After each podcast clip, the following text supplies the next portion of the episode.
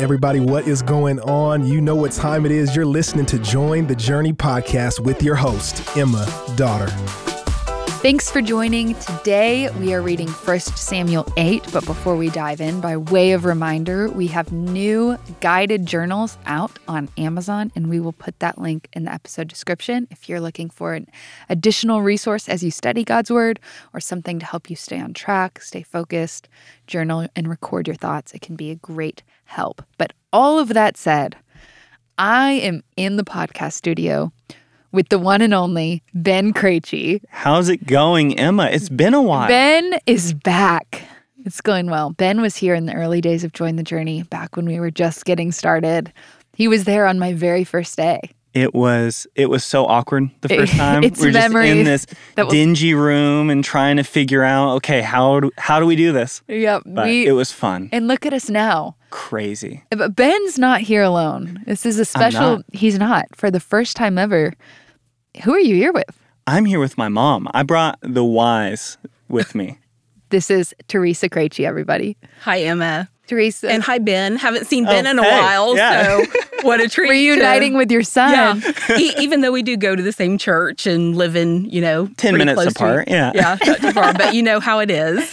adult children. Yeah. It's, uh, you know, I'm one myself. Um, Teresa, tell us a little bit about you, your family, what's going on in your life. Well, uh, like Ben said, I'm Ben's mom. And um, love it. I got to be a stay at home mom for 18 years raising Ben. I did also work part time from home before working part time from home was cool, or wor- before working from home was cool. And I was an executive assistant for a manufacturing company. And I also homeschooled Ben from, for 13 years, from kindergarten to 12th grade. And I was the only one, too. And he was the only one. you yeah. had me and you were like, that's enough. I can't deal with another. yeah. So I don't it- blame her, Ben. So that was a really fun life with Ben and, and my husband. Um, when Ben was when it was getting close for Ben to graduate from high school, I decided, or my husband and I decided that it was time for me to go back to work full time. That's how we were going to pay for Ben's college. So I found another full time job outside of the home, and that kind of like really messed up the rhythm of our life because It's a big change. for a, a huge change. And uh, it wasn't long after Ben had graduated and I had started this new job that my husband started not feeling well. And over the course of quite a few months um, and going to doctor's visits and things like that, uh, Glenn was diagnosed with a terminal cancer. And within seven months of his diagnosis, he passed away. And so I have had a pretty hard reset on my life and I'm doing some hardcore empty nesting. Yes. So that's kind of where I'm at right now, or where I'm at. Um, there's some really sweet and good things that the Lord has done over um, these last few years. But I think that Ben and I will be on the podcast again tomorrow. Yes. And um, I'll have the opportunity to kind of share those things then. well, I know everybody will be looking forward to it. I'm excited to hear as well. And thank you for letting us into your life. I, I appreciate you sharing with us. I see that you brought your journal with you. I did. is- I love the journal. I love it. It's so fun. Um, I want you to just let us in when you study the scriptures yourself. You're doing Join the Journey, you're following along. Where do you start? And, and let's kind of walk through today's chapter as if you're doing it at home. Okay. The first thing I do is read through the entire passage. And then um, after I'm done reading through the entire passage, I just kind of make some notes in my journals and observations of things that stood out to me. So in this passage in 1 Samuel 8, you know, we kind of have a header to that that says Israel demands a king. So we realize that there's going to be a significant turning point in Israel's history beginning in this chapter, that is going to be a transition from judgeship to monarchy. And so, just going through each verse or the verses that stood out to me, um, in verse one, we see that Samuel became old and that he made his two sons judges. And what what stood out to me in that was it didn't make any um, reference that Samuel had inquired of the Lord Sure. about that or prayed about that. It seems like he just did it. And then in, in verse 3, we see that yet his sons did not walk in Samuel's ways, but they turned aside after gain and took bribes, bribes and perverted justice. And that was just interesting to me because I thought, hmm, you know, Samuel was still alive when he made his sons judges, and that did he not like know their character? as Why would he have- like why, Why would he have chosen that? yeah, why would he have done that? Or even as they're like doing their judgeship and he's seeing all of these things happening, like why didn't he intervene in that Sure, or stop stop, that? In verse 4, it says, All the elders of Israel came to Samuel and said, Your sons do not walk in your ways, meaning the ways of the Lord. Now appoint for us a king to judge us like the nations. So what stood out to me in that is that they had discernment enough to know that the sons did not walk in the ways of the Lord.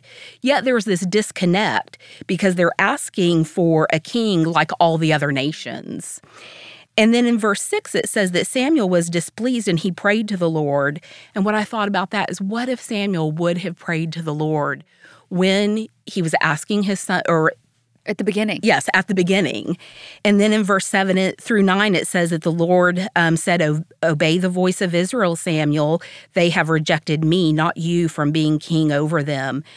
But yet we see that the Lord tells them, like he gives them a warning. In his mercy, he's going to warn them what all this king is going to do.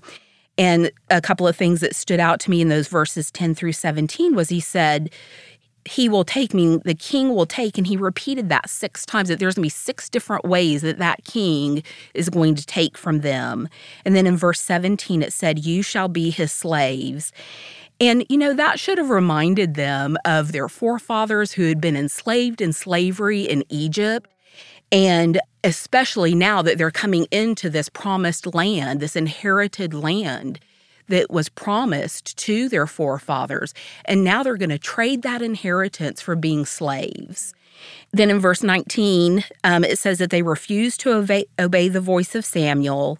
They told Samuel that they wanted a king that would equalize them with the other nations, that would judge them and lead them and govern them, and then go before them and fight their battles. They still wanted that king, even though they should have known that the Lord had already been doing those things for them for their entire history, but they still wanted a king like other nations.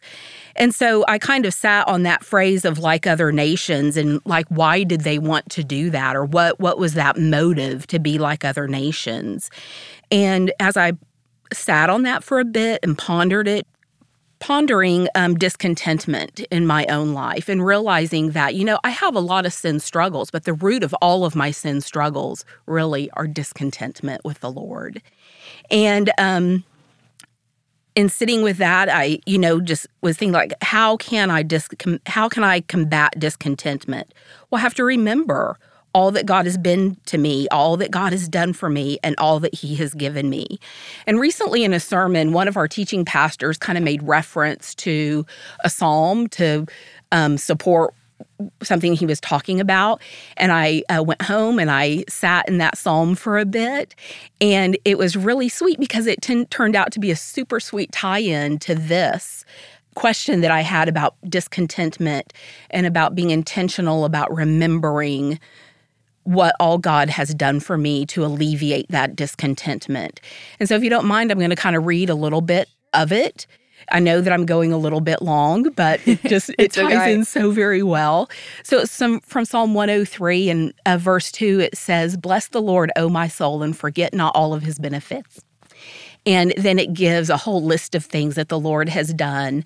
And so I um, just kind of personalized it a little bit. And these are things for me to remember when I'm di- feeling discontent in my life. And um, that He forgives all of my wicked acts and immoral conduct. He redeems my life from the pit of death and hell. He places on me a crown of His steadfastness, love, and mercy, and it goes with me daily. He satisfies me with His good, and it refreshes and renews my strength so that even in my old age I can have endurance. The Lord has been working in the history of man, but He's especially been working in the lives and history of His people, including me. He's been re- he's revealed himself and made himself known. He's not dealt with me as my sins have deserved. His mercy and love have been abundant and steadfast in my life. He doesn't dwell on my sin or hold, in, hold it against me. He's removed it as far as the east is from the west. He's been my father, showering me with compassion. He knows me. He knows how helpless, how weak, how weak and how fragile I am, and he shows me compassion and not contempt.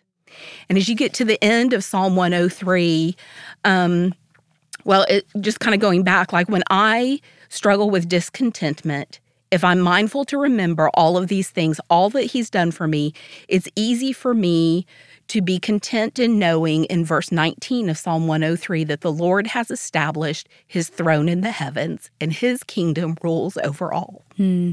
That's so good, Teresa. Thank you for sharing.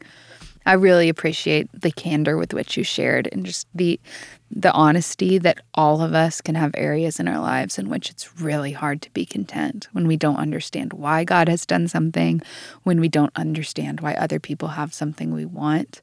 But at the end of the day, we can trust that our God is good.